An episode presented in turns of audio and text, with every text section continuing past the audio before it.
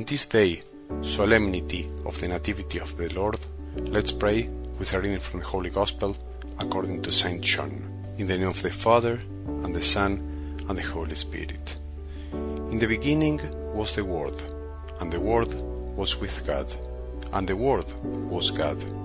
He was in the beginning with God.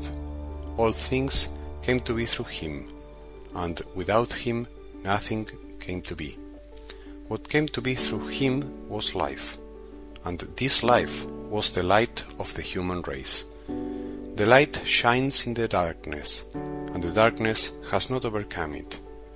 The true light, which enlightens everyone, was coming into the world. He was in the world, and the world came to be through Him, but the world did not know Him. He came to what was His own, but His own people did not accept Him. But to those who did accept Him, He gave power to become children of God, to those who believe in His name, who were born not by natural generation, nor by human choice, nor by a man's decision, but of God. And the Word became flesh, and made His dwelling among us. And we saw His glory, the glory as of the Father's only Son, full of grace and truth. The Gospel of the Lord.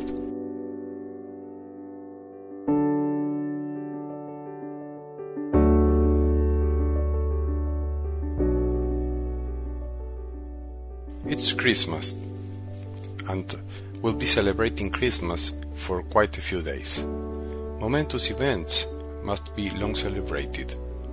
The beauty of life needs time to be assimilated, and Jesus needs time to come into the believers' hearts. Such a joyous celebration as Christmas needs 8 days of contemplation. That's why today we start the liturgical season of Christmas, and this Christmas day will actually last 8 days. That's called the octave of Christmas. We have just begun a wonderful period in the life of the Church. So it's Christmas. We somehow made it to it. I wonder how you spent Christmas Eve and the Holy Night, but I'm sure that if you put on Jesus' glasses and saw with the eyes of faith, you probably realized that there are many things that seem to have nothing to do with what we really want to celebrate as Christians. It doesn't really matter. There's no point in getting angry at it. We must just learn and keep growing in faith.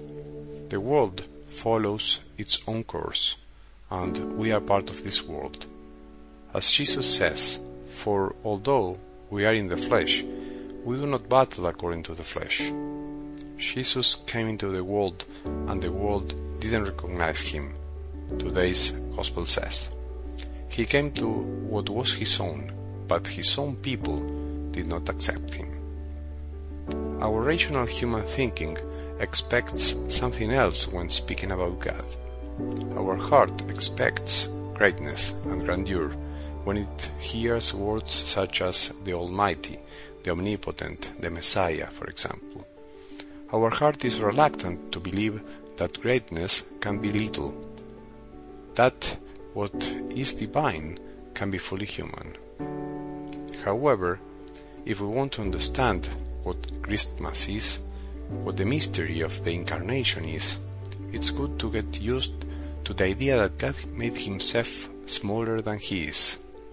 We believe in a God who goes against worldly values. That's why the world didn't receive Him. That's why the world doesn't receive Jesus today. That's why you and I sometimes find it so hard to invite Him into our hearts. These days, it would be wonderful if we could learn how to welcome Jesus. We must train ourselves to do it. We must learn how to open the doors of our hearts to let Jesus in. Otherwise, we would be like the people who didn't accept Him or doesn't accept Him today. Jesus continues to be born in poor, silent, hidden mansions, in many altars and hearts. Jesus continues to be born as this selfish world goes on, as the world continues to die in search of nothing but itself. The Word became flesh, says the Gospel today.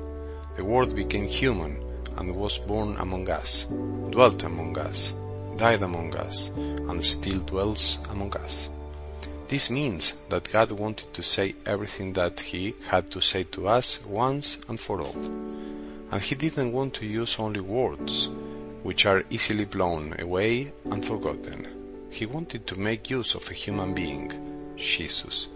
Not only did Jesus speak with words, but also with His presence, gestures, silences, and actions. Today, let's not think about everything that Jesus did and said. Let's think about everything that Jesus didn't do and didn't say since He was born in the manger. Don't think so much about everything we have to do for Him, but rather let's try to go on with our imaginative thinking. Once again, let's imagine that we have a newborn child in our arms, Jesus. Jesus, fully God and fully man, lets Himself behold and care for. That child you are imagining, the one born to Mary and cared for by His parents, is light and life.